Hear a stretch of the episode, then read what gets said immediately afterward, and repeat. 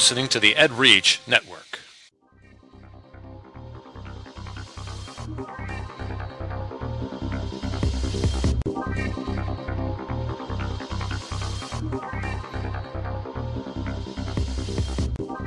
Ed Gamer, episode 11 on EdReach, an interview with a genius. This is Ed Gamer for Wednesday, May 4th, 2011. Ed Gamer is part of the EdReach network, edreach.us, giving education a voice. A big voice. Very big voice, and a big voice tonight. This show is dedicated to education gaming on any platform. We'll give you the educational angle on any type of games, ranging from tabletops to MMOs. Jerry, I will not quiz you on that tonight. And on what MMOs are. They're multiplayer. You good, awesome. You got you got your Wikipedia's up, right? I will remember that until the day I leave this earth, and then probably There you go. ten more years after that. Awesome. We'll discuss how these games impact student learning and how they can be used effectively within the classroom. I'm Zach, And I'm Jerry. and we have a special guest tonight, uh, Dr. Jim Gee. from Arizona State University. And uh, how about Jerry? Why don't you introduce yourself first? Okay, my name is Jerry James. I'm a visual arts teacher at Schaumburg High School in Schaumburg, Illinois. And Dr. Uh, Jim Gee. Would you like to introduce yourself, please? Uh, just Jim Gee. I'm a professor in the English department in uh, Arizona State. And I bet the weather's nice out there right now. It's lovely right now. Oh, We have frost. We have frost advisories Yeah. tonight to let you know. So there we go. My name is Zach Gilbert, and I'm your host. I'm a sixth grade social studies language arts teacher from Normal, Illinois. So tonight, uh, through the wonderful uh, connections that we have, I know Jerry has, and I don't even know how to explain it, Jerry, but I guess through Northern Illinois University. How, explain how this, how we were able to get uh, Jim Gee on here tonight. Uh, well, Dr. Gee, uh, when I first, um, I guess you know we could talk about the way we we all came aware of Dr. Gee. I mine was through um, classes I was taking at Northern Illinois University in my master's classes, and um, taught by Dr. Lily Liu, and uh, she was big into uh, Second Life and did a lot um, in gaming and education. During the class, we focused on you know many different avenues of gaming and education, and um, Dr. Gee's book was one of the one of the texts that we looked at extensively, um, along with Prensky's and a few others, and uh, um, you know, just some wonderful information in that book, Dr. Gee, and and he you were uh, more than more than kind enough to um, to answer my email, and uh, that Right. you know, I've given talks at Northern Illinois. Mm-hmm. Yeah, It's uh, we were uh, quite excited uh, when you re- when you responded back, and uh, we definitely feel, especially with this podcast, that this kind of fits into your uh, uh, your sweet spot. Yep. And uh, can you give us a little bit of a background of how you got into educational gaming and kind of the things that you've done? Okay. Yeah, let me say about Northern Illinois before I begin. There's a faculty member there named Brian Coller who teaches mathematics and engineering with games. Very advanced mathematics. His stuff is just a blow away. Uh, he shows that using this game approach teaches this mathematics better than the textbook and with uh, gender equality. The males and females do equally well. You can look him up and see his stuff on Google. So What was what was his name again? Brian Coller. C O L L E R. It's wonderful stuff. Um, let me Very say cool. how I got into this. I mean, I, I'm a linguist by training, and I got into this when my 15 year old was six years old and playing uh, a game called Pajama Sam, uh, who's afraid of the dark. I loved the game, and I had never played video games. And you know, like just like a book, I mean, you know, parents want to get ahead of the kid and help them. And I thought, well, I'd go home and play the game. And and it turned out he didn't need my help. Um, and uh, I wondered, um, you know, what would an adult video game be like? And I I went down and just bought one arbitrarily. I had no idea what to buy, of course, and um, expected it would be kind of just a fun toy. And t- it, the game I got quite by accident was called the New Adventures of the Time Machine, Hmm. and a, a very fascinating game. It wasn't a famous game, um, and uh, I was just blown away when I took it home at how hard it was. And I thought, wow, this is really weird. You know, here's something I bought as a toy. I bought it in a toy store, and this thing is really demanding and hard and frustrating. Uh, and I, it was the first time I realized that popular culture had changed and that people were buying for fun stuff that even by school standards would seem difficult. Yeah. Um, and I persisted with it, uh, you know, past failure. And I, of course, later came to see that that is a core feature of being a gamer, but also being successful in the 21st century, persistence past failure. And um, got hooked on these games. Uh, and therefore, I figured I better write about them or I won't have a career. And I was very lucky that, you know, I wrote about them just out of my passion. Uh, but managed to write a book that came out just at the right time, just as this wave was starting. And um, and so that was a, a good timing, and of course it was also an example of writing about what you're doing and what you really have fun doing, which is always a, a good thing to do. Yeah, your language arts background, I'm, I'm guessing, helped a little bit. It did. You know, uh, Henry Jenkins, who's worked very, a lot in this area and who uh, is a good friend of mine now, but who I didn't know from Adam then, um, got a hold of the manuscript of the book and called me up. And he said, you know, nobody writes stuff in this area that I don't know about. And he said, I, did, I didn't know about this. I don't even know who you are. How did that happen? I mean, I wrote this as an outsider. Now, I, I have found that the gaming world, uh, the game designers and people like Henry who were ahead of me have been enormously welcoming, which for an academic is weird. You don't normally see that in academics, but it, uh, it, I didn't come out of the mainstream of gaming. I came out of the side, and my background in linguistics and literacy um, helped. Henry said to me, "You know, this book is is a book I wanted to write, meaning himself." But I didn't have the background in literacy to do it, and uh, I think that was just a fortuitous combination that I that I um, had that background in literacy and learning, and also this passion for gaming. Well, it's made an impact on on on Jerry. It's made an impact on me, and uh, it, it's it it's nice that there's research behind what we like because, like you said, you have the academic, the collegiate background to be able to do the research, and of course, you being a classroom teacher, it's like okay, I have you know I have data. I can you know track that data, but it's it's more of what I see with the kids. Uh, Sure. and, and I don't have. So when I take it to somebody, administrator, you know, I, it's nice to have some data to back that up, and I could go to this book. I could go to other things that you've done and others have done, and that's that's helped out tremendously. Well, you know, the book did, you know, because an academic wrote it, even though it was a trade book, and I thought it had no jargon in it, but little did I know. um, the uh, the fact is, people wanted and needed an academic to kind of um, Yes. validate this area, and then, of course, many, many younger people who were much more knowledgeable about the digital media than me were were about to come on the scene. Right. I think all I did is, you know, kind of prepared the ground for them, and people Yeah. like Kurt Squire and others have really come on strong. Very strong. Uh, is a little side note. Uh, it is interesting about the gaming world. Uh, have you ever attended a you know a gaming conference Oh yes. or board gaming or just video game? Well, I've been to GDC and uh, Okay. a number of times, and uh, uh, Games Learning Society at Wisconsin's a conference I started with my students and fellow faculty. Um, you know, the GDC thing is an interesting story though, because you know, as I said, I was outside the mainstream of this when I wrote that book, and I had this Walter Mitty fantasy um, that I would finish the book and uh, they would call me up from GDC and invite me to talk, and, and it really had no chance of happening except that it did. And, uh, and so then I went to give a talk there, and of course I didn't know anything about how they did it, and I realized when I started to give that talk that a lot of the game designers I had written about in the book were in the room. Wow. And, uh, when I finished the talk, Eric Zimmerman, who's now a good friend, but I didn't know at the time, a guy who used to run a company called Game Lab in New York, very, very smart man. He runs the um, game competition each year at GDC where different designers have to compete to design Yes. a game. And Eric got up and said, "You know, some of the people you talk about are in the room, and it- why don't we ask them whether it's true, whether these learning principles are in their games?" Or Oh, boy. Turned to Warren Spector and said, "Warren, are these principles in your game or not?"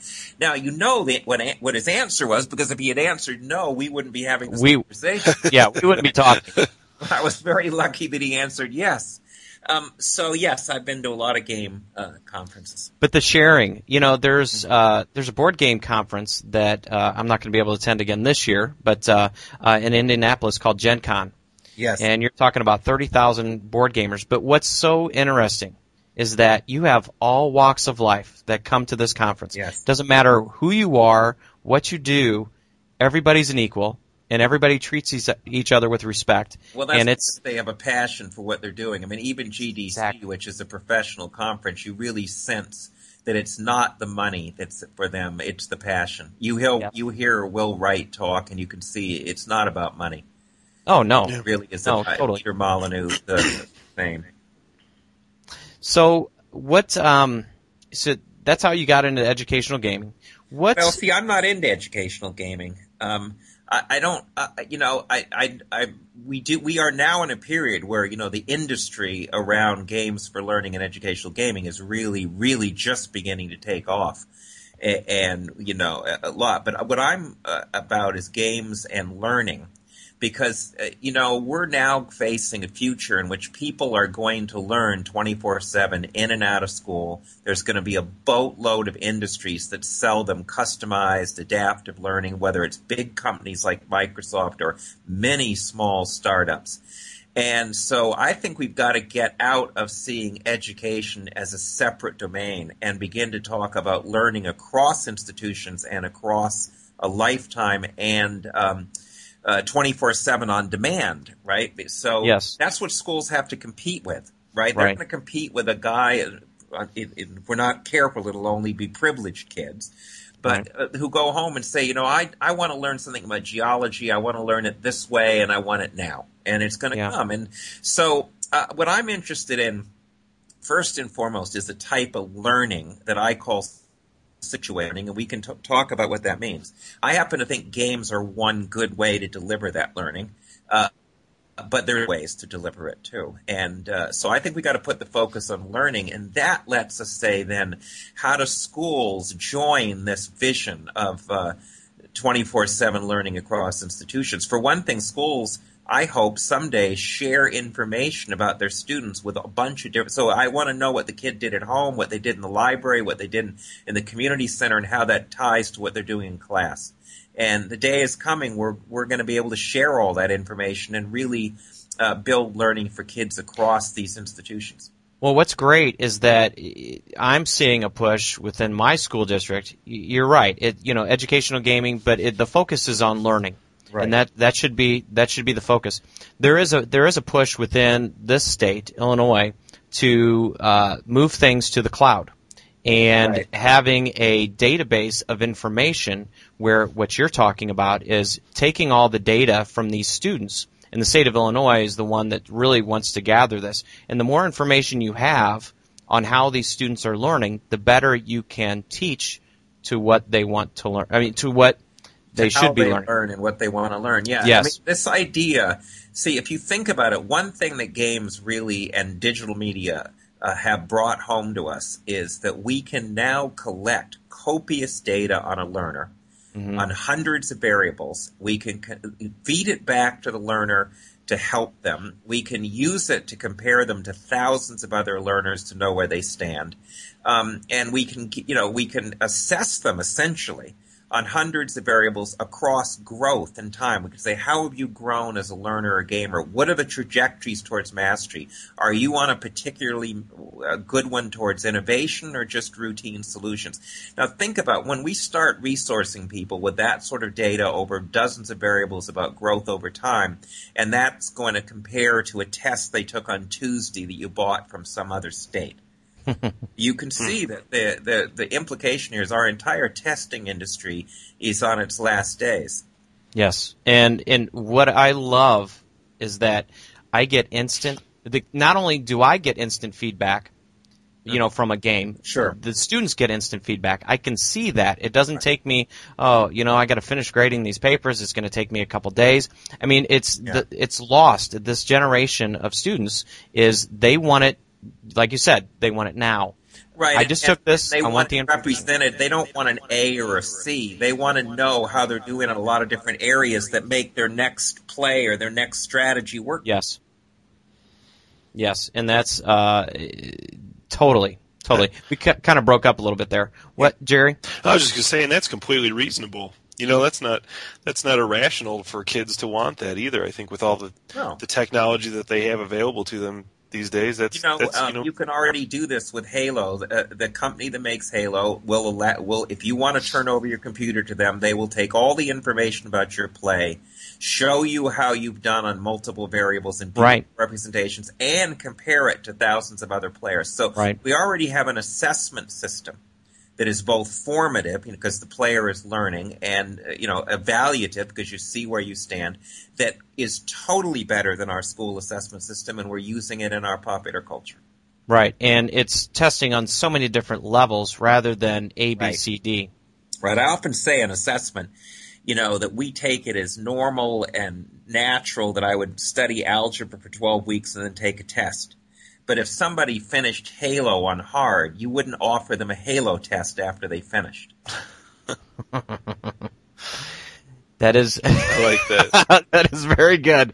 Yeah, that took me a second. I was like, yeah, that that totally because makes we trust the design of the game is so, so good that finishing it means you That's- mastered it, but we don't mastered it. trust the design of the algebra.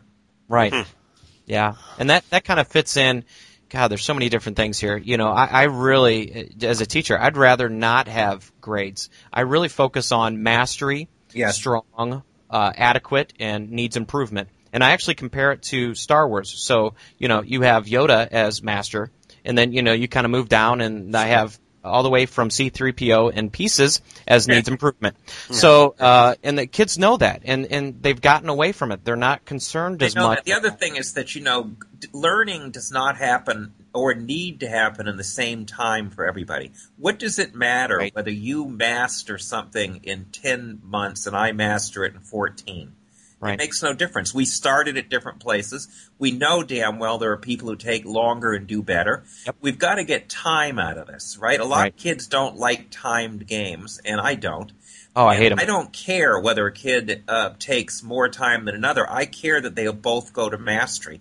And I think when we tell people, well, you know, you're behind now because you took longer than Johnny, we actually destroy their progress. Yeah, it's you know one game that I've taken a long time with is Dragon Age, Yes. the original. I've- and you know, kids tell me, "Oh, I got that done in a weekend." You know, and okay, that's great. You know, but you're getting out of it something different than I am. I might take a little it bit longer. Take your fun or mastery away from you that they Right. get it quicker. Maybe Right. you know um, some years ago when Kurt Squire was working at MIT, they had a game on uh, you were an electron and you went through electric f- electromagnetic fields.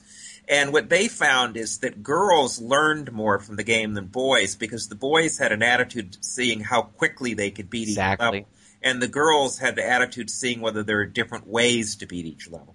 Oh, and it's it's so interesting with games like uh, Civilization. Mm-hmm. Uh, it, it's it's amazing the different styles of how I saw a difference between girls and boys Yes. on how aggressive they were in either either building cities or holding a strong point and just building a small amount of cities or going out and just expansion very quickly. Right. It was it was very interesting yeah, to th- see how they'd focus on that. uh, even in the Quest Atlantis, which is a game uh, at the University of Indiana that Sasha Right. Rob has done, uh, he's found too that in many ways girls take to it better than boys because girls seem to want to explore more Yeah. and try different things, which is actually a great strategy when you're a gamer. You, you want to try alternative solutions and you I want guess to think about what you just did.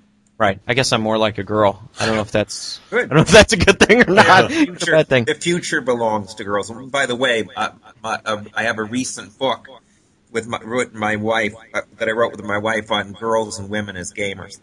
Very cool. Cool. Very cool. So, okay, uh, what makes a good game for the classroom? What? Well, first of all, uh, let's ask that question to begin with. What makes good learning in a classroom? Because Yes. games, games, you can make two types of games. You can make what I call chocolate and broccoli. That is, you just do skill and drill, but you make it entertaining. Uh, so you're doing the same thing we do in school, but you know maybe it's more motivating, and, and I, I think that's a very poor use of games. Although it's popular now. It is very popular. Real games, and real games are about solving problems. And so the first thing you've got to ask is if the curriculum is just about facts and information, just retaining them and passing tests, then all you're going to, the best you're going to do with a game is chocolate on broccoli. Uh, and the trouble with curriculum that is focused on facts and information is we've known since the 70s that it, while it correlates with passing tests, it does not correlate with problem solving. Kids can know and be able to write down Newton's laws of motion, but cannot solve a problem with them in the real world. Exactly. Uh, even even in cases where you could deduce the conclusion from the laws, they cannot solve the problem. But if you teach by problem solving, but you design it in a way that you have to use the facts and the information and the formulas as tools Mhm. to solve those problems, you get both. You get fact retention and you get problem solving. So David Shaffer at the University of Wisconsin has what he calls epistemic games, one of which is you're an urban planner. You have to replan in a Sim City like world, Madison itself. But uh, you have to then exit the game and defend your urban plan to a real urban planner. Wow. And what he finds is that kids can solve the urban planning problems, but they also have retained every fact that you would want Oh. to know because they've used them a hundred times in the game. Yes. Yes.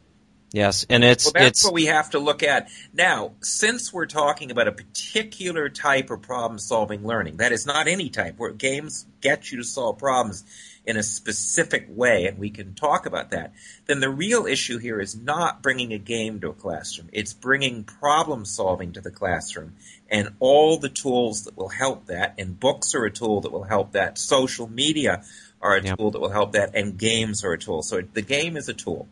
One And- one weakness that I see, and, and and I see this with my students. I see this all around, but is okay.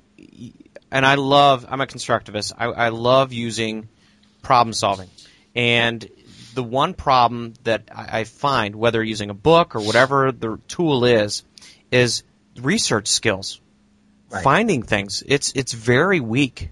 It's It is. very weak. Right, and that's you know, there's a lot of things that educators think come naturally with no teaching. Uh, things like collaboration and being able to look up information, but of course they don't come naturally. No. Uh, but you see, in a good problem-solving learning, you would say, how can I uh, construct problems that the person really wants to solve, but they can't be solved unless they do some good research. Yeah, and that's where I have to mentor them and design ways to teach them how to do that research. But and now they're going to take that teaching because they want to do it. They want to solve the problem. right. And, And creating key way to do this Oh. is not to hand people books and texts first. See, think of civilization. Civilization has an encyclopedia in it. Mhm. But nobody says read it first and play the game second. they say play the game first and then you'll want to read the encyclopedia. Right. Right. And it's it's finding the groups because the collaboration piece is is very important to me and within my classroom.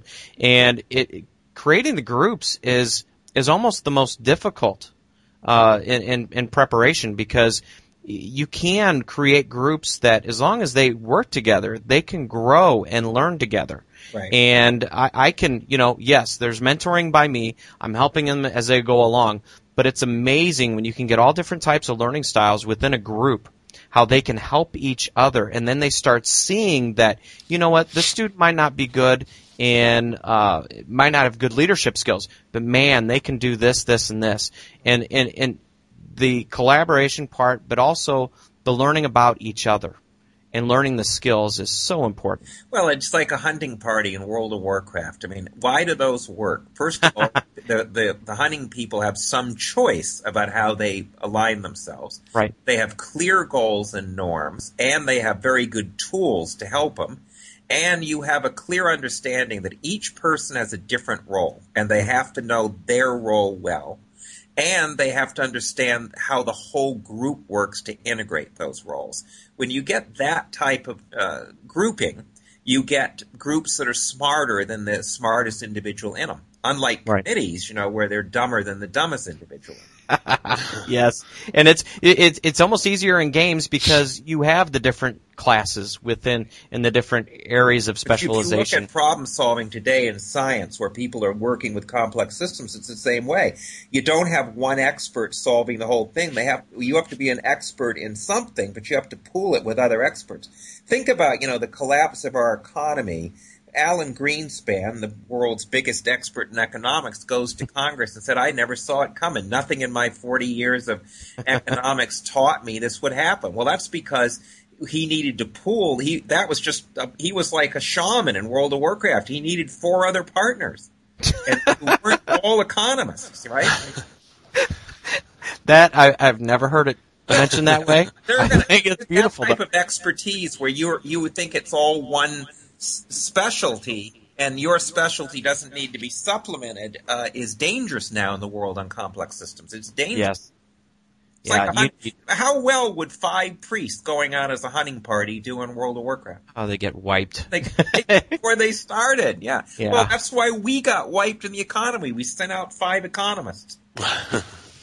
Well, that that okay. The social studies teacher in me thinks that it, it, you know I think of Lincoln Yeah. and uh, uh, Doris Kearns Goodwin. I think that's what it is. Sure. The uh, team of rivals, or what Wonderful, you know, you, wonderful book. Yes. wonderful. And and it's in you know being in Illinois and originally from Springfield. I I love Lincoln, but the, the whole idea is that he wanted different viewpoints. He wanted different angles to look at things, uh, so he could make the best decision. Indeed, and that's yeah. kind of you know he, that, he really did have this idea that it had to be like a hunting party. That people you had they had to be experts, but he had to get them to play on a team. The Yeah. key thing is they had to understand everybody else's expertise. And he he managed to pull that off. The other thing that Lincoln was great at that you just don't see much of is the ability to admit you were wrong yes. take responsibility. You know, he stood up and said that was a wrong decision. That battle went badly. It was my fault. He didn't Yep. blame other people. Geez, we just never see that. And um, Mm-hmm. uh, and that and so as a result, he was willing to change. You know, games. One of the things I saw when I first started playing video games is they do not reward baby boomer intelligence. I mean, what I was taught is intelligent is people who are as quick and efficient to their goals as possible. I think that's what baby boomers learned in school. Mm-hmm. And, you know, if you think that's how we handled the war in Iraq, right? We went as quickly and efficiently to our goals as possible and created Right. a disaster. Games say, first explore everything.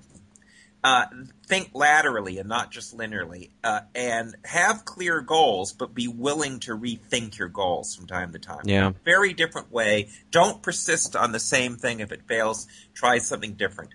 Uh, take failure as as good, not bad. It, failure Right. learning. So that mentality of what constitutes thinking and intelligence is very different in video games, and why they frustrate baby boomers so badly.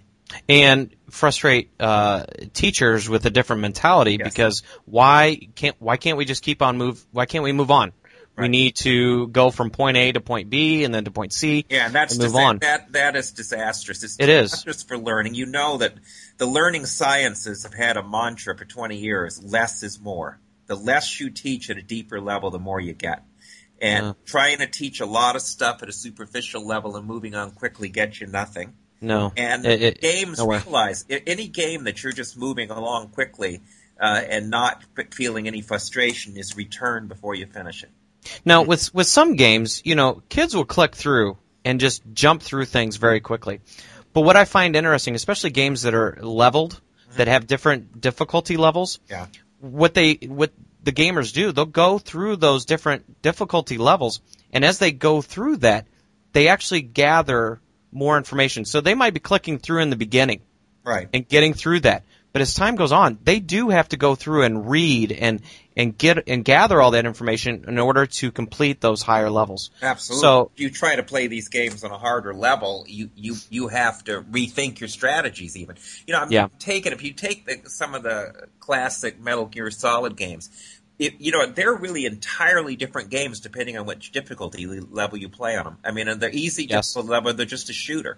Then they're a stealth game, and on the hard level, they're a total strategy game. So they're really different games, and you've got often playing it on the easy level is just a good way to get prepared for what's going to be a much harder task. Yeah. Um, I, you know, I do agree that there's um, a problem. This comes up a problem when we want to use games for education because gamers who try to just finish the game quickly and click through it and don't think about what they're doing uh, are that is not a good strategy for educational games. And so, good Right. educational games have got to be designed to force you into reflection.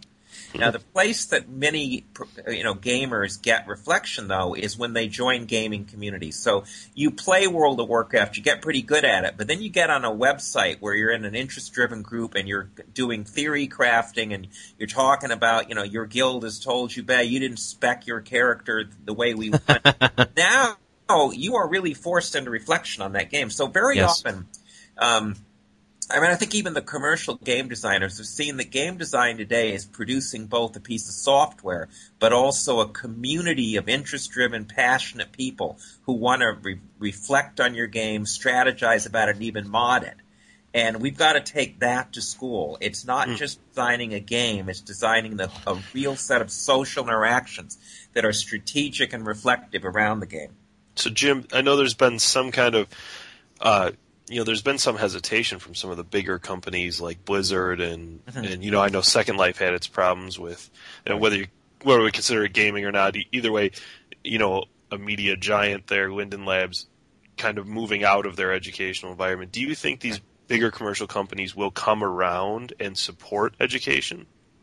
Well, I'm not. sh- You know, they, they're at- they have when the MacArthur Foundation, who funds my work, um, asked them to you know be part of a gaming contest and do stuff. They they were interested in doing that. I mean, they are they are coming around. But you know, in the commercial industry, if they don't make uh, you know tens of millions in each title and their stock goes down, they're broke. So they're probably not uh, a great spot for this. But you know where the real progress has come is from the independent game industry. Once the PlayStation 3 and the Wii and the Xbox had downloadable services, you finally got an independent game industry.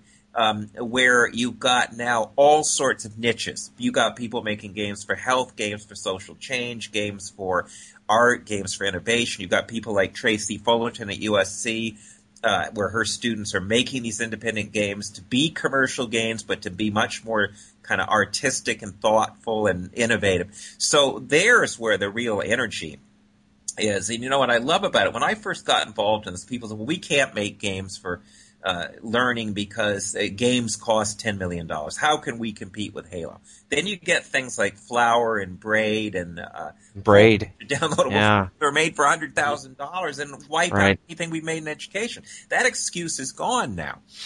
Uh, but so yes, uh, and and and where the uh, big industries. So Microsoft has just started a, a unit on making educational games with a Kinect. And they hired one of my former students to head it, a man named Alex Gomez, who's just fabulous. His, na- his name is Alex Gomez, but it's spelled games. So people, when he get it, Oh. and uh, That's cool. yeah, and and and you know, there, I you know, I've signed a non-disclosure agreement, so I can't say anything other than that. There's just really some dynamite ideas coming out of there, and that's a big business, and they they want to uh, get into the market for making games for school and education. Awesome. I could I could see you know World of Warcraft. I mean we've we've interviewed uh, Lucas Gillespie out of North Carolina, who has really gotten into using World of Warcraft uh, in in literature, which you know Yeah. uh, language arts, which is great. But I instead of you know because they want to make the money, they they need to make the money. But I could see them like what you're talking about with the Kinect is is maybe making a group that's part of like an education group that takes the games and says, okay, we're going to take the educational angle on this and create content and, and go with that Blizzard's rather been than very bad about that. Be yes, I think they've been so busy trying to keep that game up and running with all the people that Right. Blizzard has been very uninvi- uninviting for educators to use Yeah. their platform. Um, but you know, I think uh, the other thing we should keep in mind is as Second Life got out of education is people thought uh, for a while, well, we were certainly going to get a thing like Second Life where educators opened campuses in it. But you know, when they opened classrooms and campuses, they looked just like the real ones, and they gave lectures in them, right? They didn't anything innovative. And actually, I think that what we're finding is that games and social media are going to be integrated, right? People are going to create what I call passionate affinity spaces.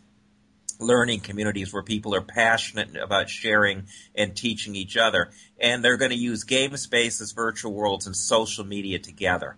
so do you see get- Facebook? what? You Yeah, see all of, Facebook. all of it. I mean, they're going to design. They're not going to use Facebook. They're going to make their own, but they're going to see themselves more as designing uh, learning communities, uh, where games are part of that, and social media part of that. Uh, people in the beginning saw social media and games as very separate things, but as you know, now the social media uses games, and the games use social media. We're going to see those meld, and um, you know, we're going to use augmented reality. We're going to use the whole set of tools and uh, people will be creating, I think, these groups, and they'll certainly be in a, you know, in a virtual world or in a a, a website, but they'll also be using social media with each other. I think we're just seeing the beginning of that. I- Yeah. I think a, a virtual world like Second Life is too static. And uh, you know, because after all, Facebook itself or even eBay, eBay is kind of the best selling multiplayer game, right?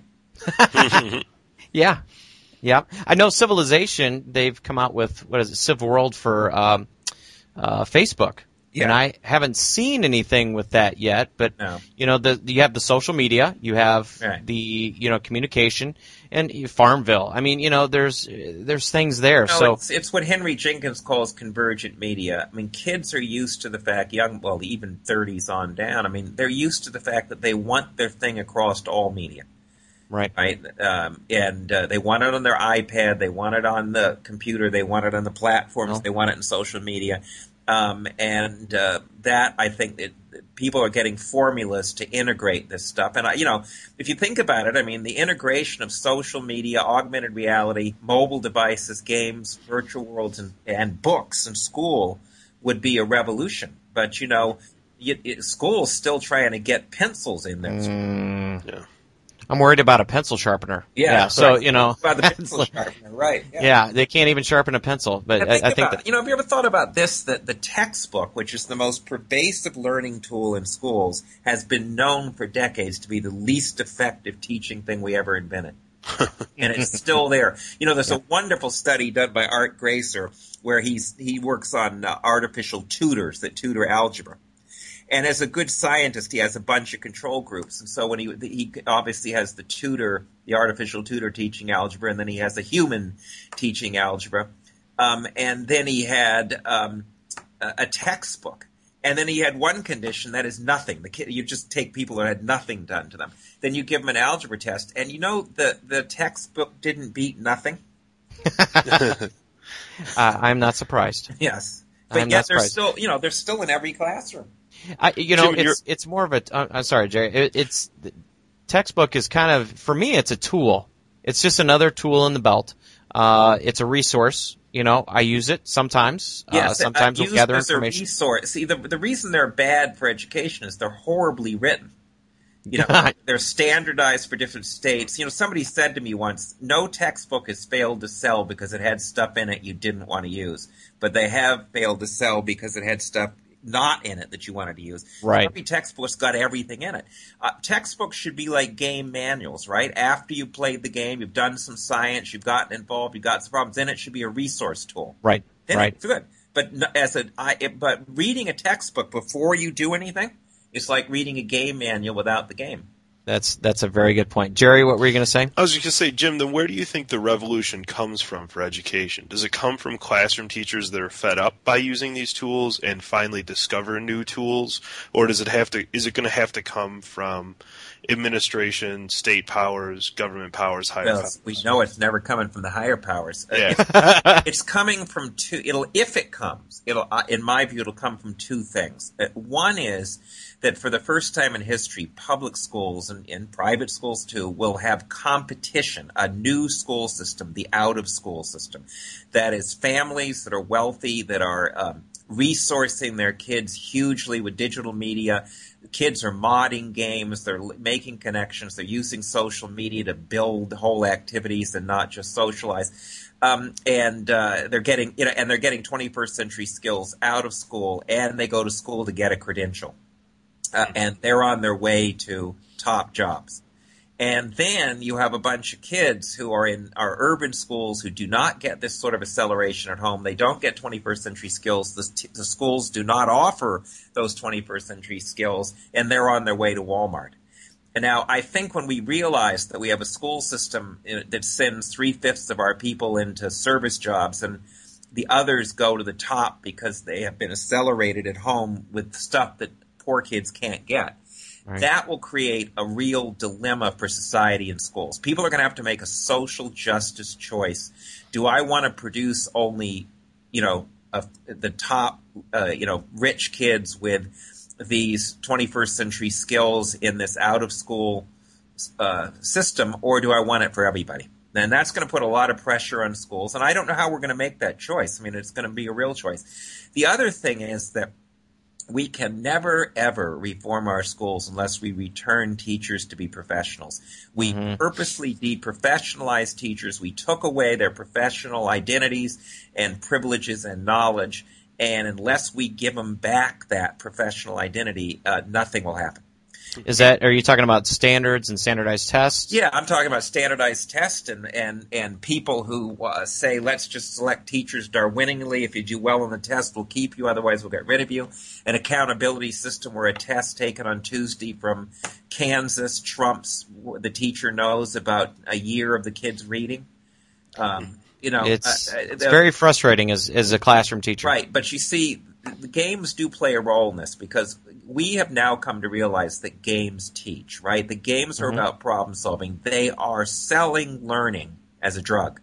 And, and Jim, they they can reach all different kids. It They doesn't matter if you're rich or poor. Right. It doesn't matter, and we can take the rich or the poor into modding. We can connect the games to a bunch of stuff. The other thing, though, is how do games teach? They teach through design. And what they tell you is that the modern teacher is a designer of people's learning. I've always viewed teachers are designing learning for their kids in just the way game designers are designing learning. And when we start to see teachers as designers, just the way we've seen game designers as designers, we will not be able to take away their professional identity and it will be a sexy enterprise. Just the way game design is a sexy enterprise. Saying that you are a 21st century designer and resourcer of collaborative learning communities it will be a sexy professional occupation. Now, if we move in those two directions, social justice, where everybody gets 21st century skills, and teachers as designers, then I think our uh, school system will, for the first time, dramatically change. I really like you, Jim. Well, thank you. I really, uh, you, you, you I, I feel like I'm in church. It's the choir. You know, you're you're preaching. It's Well, I'm we, totally if we don't this. preach about a bit. One thing that bothers me is, you know, the one thing about the far right wing is they're not afraid to preach their values. Right. Uh, but the left wing seems to be so confused and everything is gray. And, uh, you know, the fact is we got to start preaching our values and standing up for them and saying that a school system for service workers with deprofessionalized teachers is the route to a third world country. Exactly. Yeah. Exactly.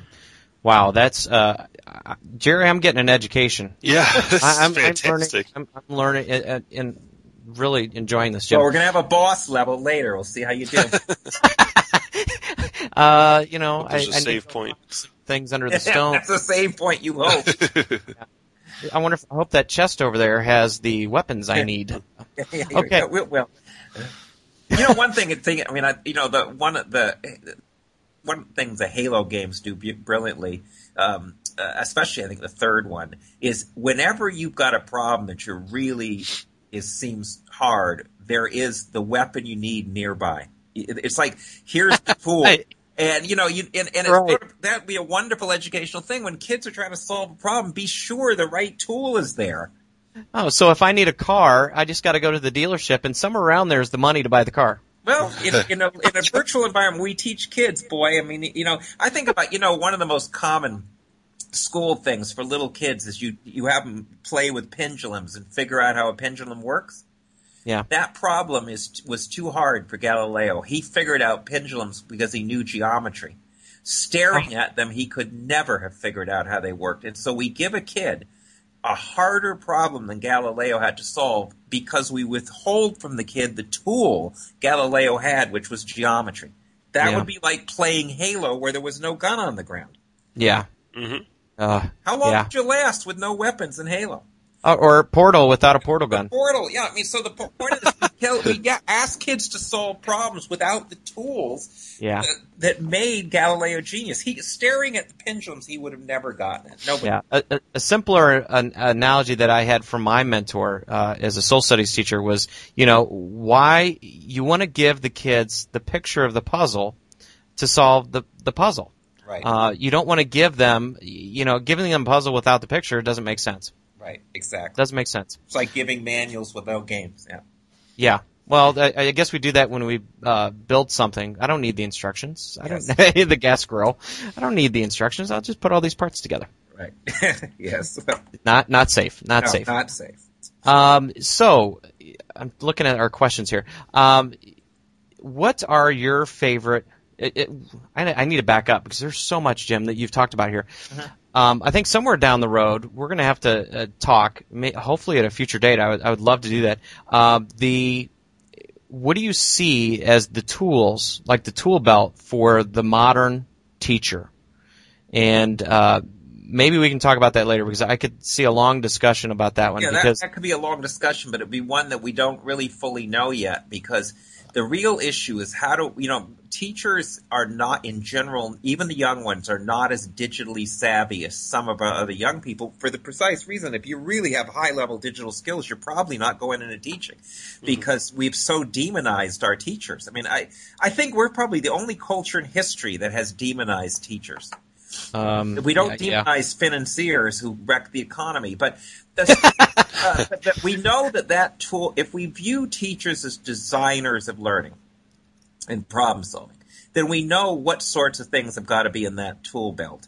Um, and we've got to begin to build digital tools that ha- that you know just the way a game designer gets a great engine right to design stuff or the way modders use we've got to be, give those sorts of engines to teachers to design learning communities and and really put money and effort into into doing that we don't know fully what those tools are we know some of those tools are going to be the data mining the getting the information customizing it and using it to make decisions um, hopefully teachers will be in this. But the, the thing is, we, Huh. uh, I, I think one of the biggest priorities is we we should start a national uh, thing called something like Digitally Savvy Teachers Corps, where all the teachers who want to get up to speed in this stuff and want to contribute to it can join an interest-driven group, the way you could join one to mod uh, the Sims or to design for the Sims. We should have a group like that where where teachers who are really good at this or just newbies can be in it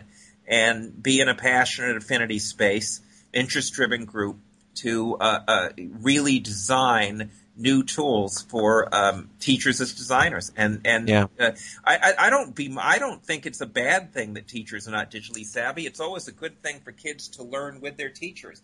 Uh, but I think we have to give teachers as powerful learning communities as we've given kids. Yeah.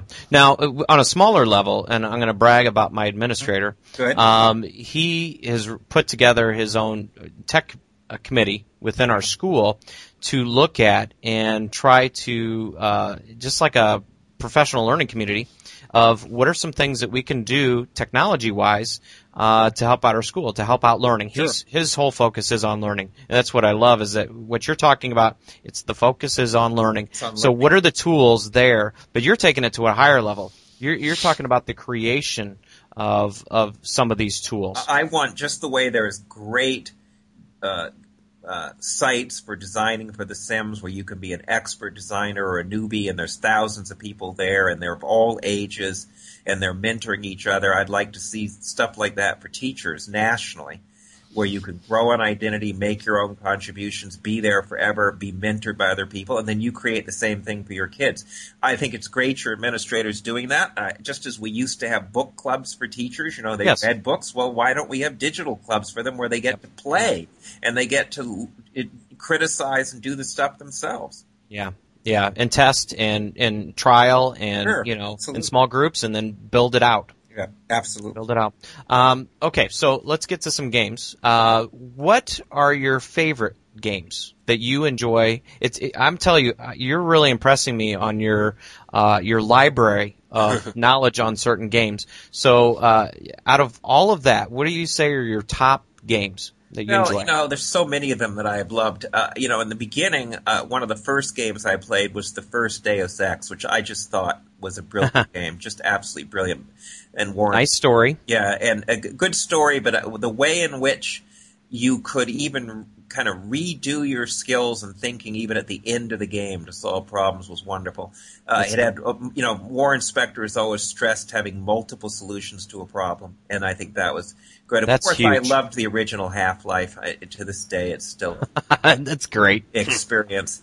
Um, uh, uh, one of my all-time favorite games is uh, uh, Castlevania Symphony of the Night. Th- th- This is a game that Wow. you know is the you know to this it's you know this shows you something about there are games like Grim Fandango and that one that are as good today and they look as good as anything you could get. Stand the test of time. yeah, they certainly certainly do, and that game certainly stands the test of time.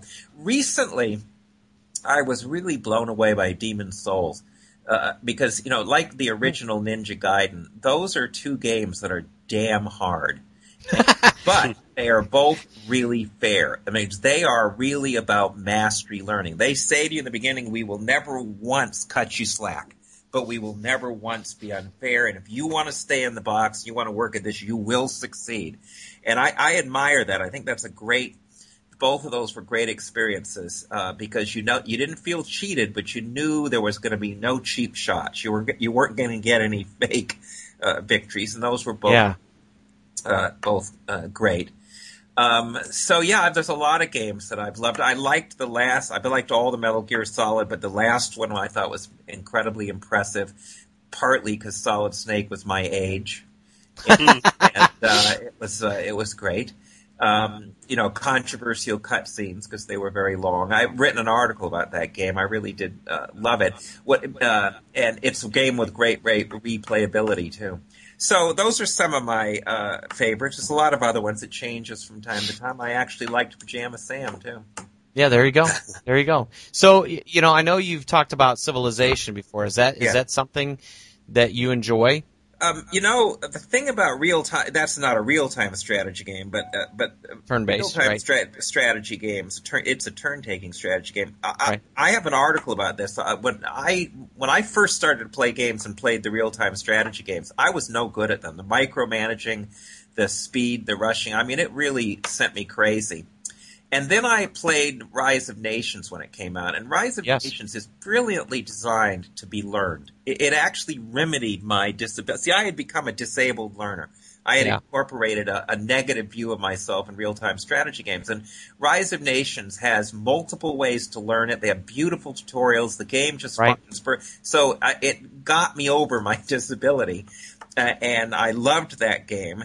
And- Warhammer does almost the same thing. and Warhammer and, and is is good in this regard too. And now Civilization, you know, when I first took it on, uh, it it it just seemed to me amazingly, uh, you know, you could just see the learning curve to be really good was going to be uh, heavy. And I really never caught on to it until I, you know, became friends with Kurt Squire, who has studied it Yeah. and who in a sense told me you're supposed to be overwhelmed by it right I Yeah. that's the point and showed me all the internet resources and what Oh, i've come yes. to admire about civilization is it's it, you know somebody said to me when i said well, civilization's a, a great way of learning history I says, no, it's not, because history is about what really happened, and and and civilization isn't. And I said, oh boy, you missed the entire point of history, Yes. Not the game. History is about explaining why something happened, Right. and one of the best ways to explain why something happened is to see how it could not have happened, hmm. right? Or how it could have happened differently. You see the foundations. Right, and civilization is about real history, that is explanatory reasoning about why something did or did not happen and how to make it different. So I saw the problem wasn't that they misunderstood civilization, they misunderstood history as a discipline. I agree, and that's that's the I actually have connected the uh, the foundations of the game. You know, the the civics, the Yeah. the culture, uh, the people, the geography, and I connected those to our Illinois state standards. Yeah. And so I've created my own civilization themes, but Oh, it's Great. all of these. So each time we create, uh, each time we discuss a civilization, uh, I've gotten I've gotten to the point where the students I can give them some list of topics and they can place these within a civilization chart. Now the Right. wonderful thing is is that when I talk about the Parthenon, the some kids will say, "Well, that's science and math." That's a science and math. No, that's that's arts and that's arts and literature and leisure. You know, I've created these categories. So they'll debate on, you know, where it should be placed and give reasons why it should be placed. And then someone pipes up and says, "That's religious. It's Yeah. got the statue of Athena in there." I mean, this that's the whole purpose of So, of it of course, being they built. also learned that to the Greeks, those were not clearly separated. Math and science were ways to build culture in the world, and numbers were religious. So, right. those, so those are modern categories to make those things completely separate. Right. But that what making having them make the connections it shows yeah. a much deeper understanding. Yeah, and you know, civilization is, is very strong as a simulation of how geography works. It's not as Yes. good on culture, and that makes people think about, well, how would I build a simulation for culture? You know, I Uh-huh. thought, if, I don't know if you've read the book 1491, which is about the modern scholarship on Native Americans before Columbus, which Before has Columbus, right? It's been completely transformed. I mean, what they've discovered is really mind blowing. And um, when you look at that, as you read through what they've discovered about how different things happen with these civilizations, it really looks like you could enact the whole thing in Civilization as a game. So much it is about who was next to you, where were you, where was the river. Geez, these guys were violent because this trading thing was too. Cl-. I mean, you know, all of a sudden you see, wow, you could make a great game out of 1491 Hmm. because all this new scholarship is really about, hey, it didn't happen the way you thought. It Right. happened a different way, and the way it happened is is like you know you got to game different scenarios. W- what would happen if I put all this stuff here and this stuff here? And that's kind of what happened in history. Is that nothing came out the same way every time. It depended on the local circumstances. Right. Uh, you know, I love the fact that they discovered that, you know, we thought that in the Amazon you could never have had a large number of people because you Mhm. couldn't sustain them agriculturally, and then it turns out there were tens of thousands of people. Thousands. Yeah. And they had Yep. discovered a slash and burn uh, agriculture that we have never managed to discover again, to, a pro- to one that was ecologically safe. And, Right. th- you know, we think, oh, they're primitive. Well, far from it, right? Oh, that's advanced. Yeah. it's very advanced. Okay, so we have favorite games. Uh, any least favorite? Well, I don't play least favorite games. If a game good, I, Okay, ones that don't you play- started and um, dumped. you know, um, I- if some of the names I don't even remember. Um, there was an X-Man game that pissed me off because the last boss was so badly done. I loved the game until then, but the boss was unfair. You know, I don't like. It's like all gamers, uh, when you see something is set up to make you lose, Ah, uh, or like what I don't like in this boss, you had to fight the first half, and on, the land could disappear from you underneath you and kill you immediately. And it took like 20 minutes to kill the first boss, and then you went into the second one with no save, and the land Oh. almost disappeared immediately if you didn't move, and you couldn't know that until you'd done it once. So it meant for you were guaranteed to play it again. Then I I write the game company and tell them I'm going to be a terrorist.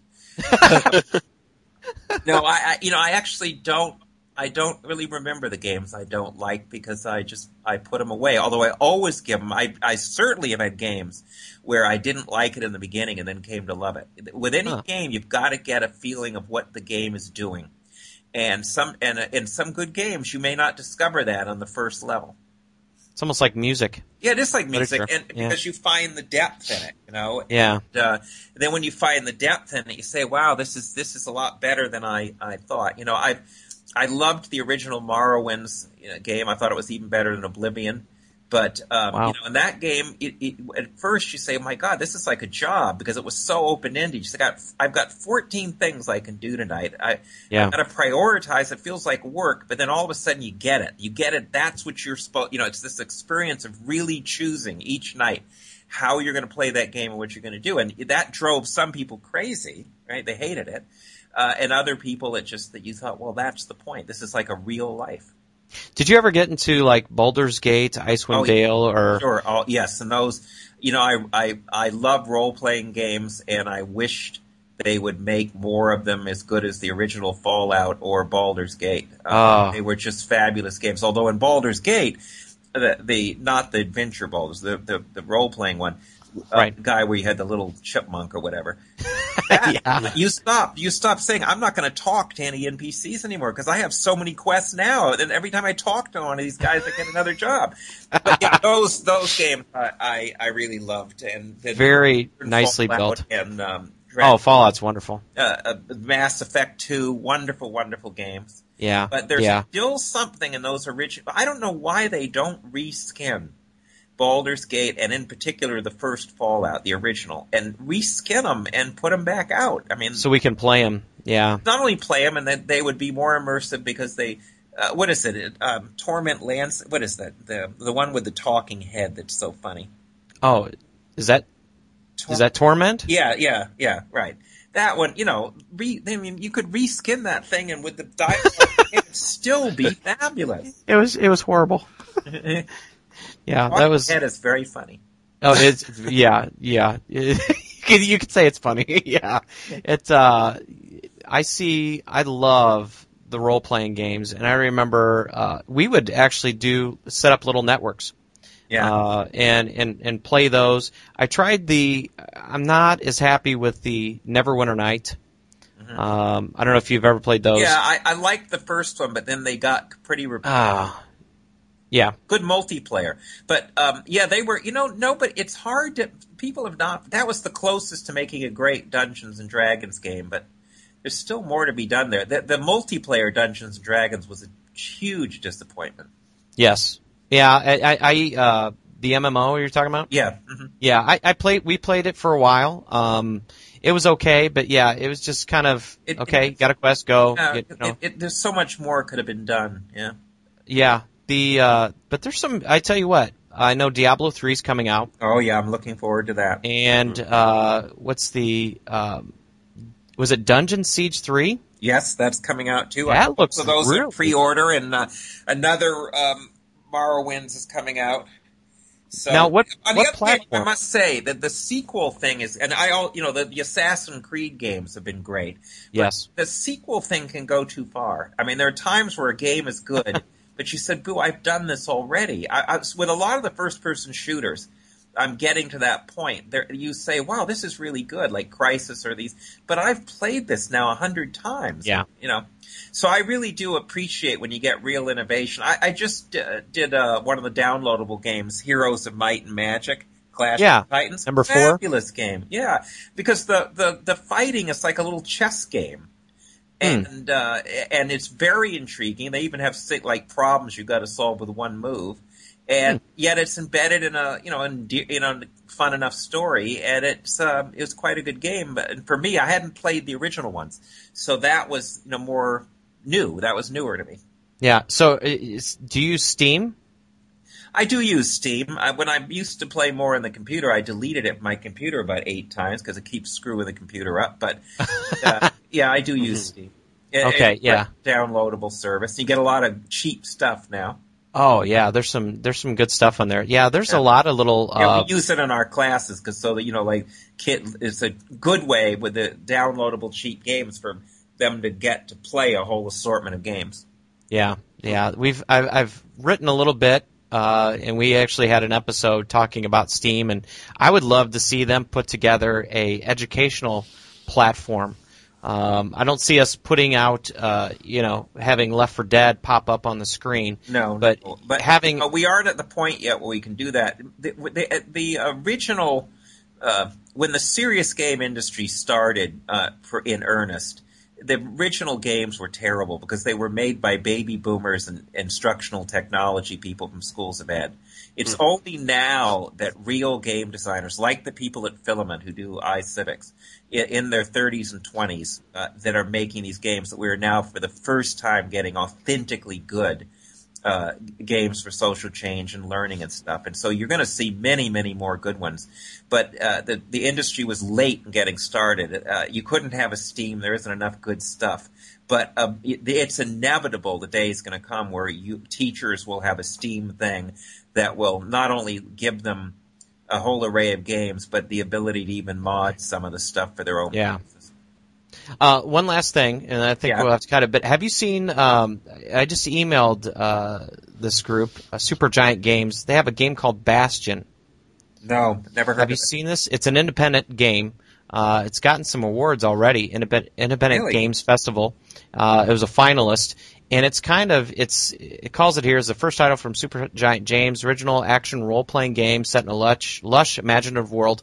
The graphics or the animation is wonderful. Oh, good. And it says, uh, must create and fight civilization's last refuge as a mysterious narrator marks every move. It's kind of like a builder. It seems like a, um, uh, it's, it's different. It is totally, Yeah, it's coming out on look Xbox. Live. I've been really intrigued by the stuff around Minecraft. I mean, it just as amazing how a game in beta made by a single guy has spread so thoroughly. But what that really shows is people do want to build. I mean, you know, Yeah. and uh, there's a you know whole niches we have. You know, Will Wright said once that we've only explored one percent of the possible games, and I think that's true. Yeah. And, and a lot of that was caused by the blockbuster mentality of the commercial industry. But you know, there's still an immense space left out there. Well, you, you're going to have to check out uh, the website because I'm trying to look here to see what episode. We actually had a gentleman from New York City um, who is called Minecraft Teacher. Oh, really? and uh, Right. he he Good. uses it in elementary. He actually did some puzzles with second graders. Really good for him. Well, you know, yes. people certainly the commercial industry um, has never underestimated the intelligence of children. We sell them things like Yu-Gi-Oh, written at a twelfth grade level, and have seven-year-olds debating it. Uh, yes, You know, you can't re- really. Kids can do anything you want. yes, they can. They definitely can. Well, um, I think that's uh, I think that's about it. Okay, I'll Jerry, go get dinner. sounds good. And uh, thank you, Jim, for joining us. Thank you for having me. Thank you so much for coming on. We can't thank you enough. Great. Can't thank you enough on that. And so this ends another episode of EdGamer. Please check us out on edreach.us and all the great blogs and posts there. That's it for tonight. Thanks again. Have a wonderful evening.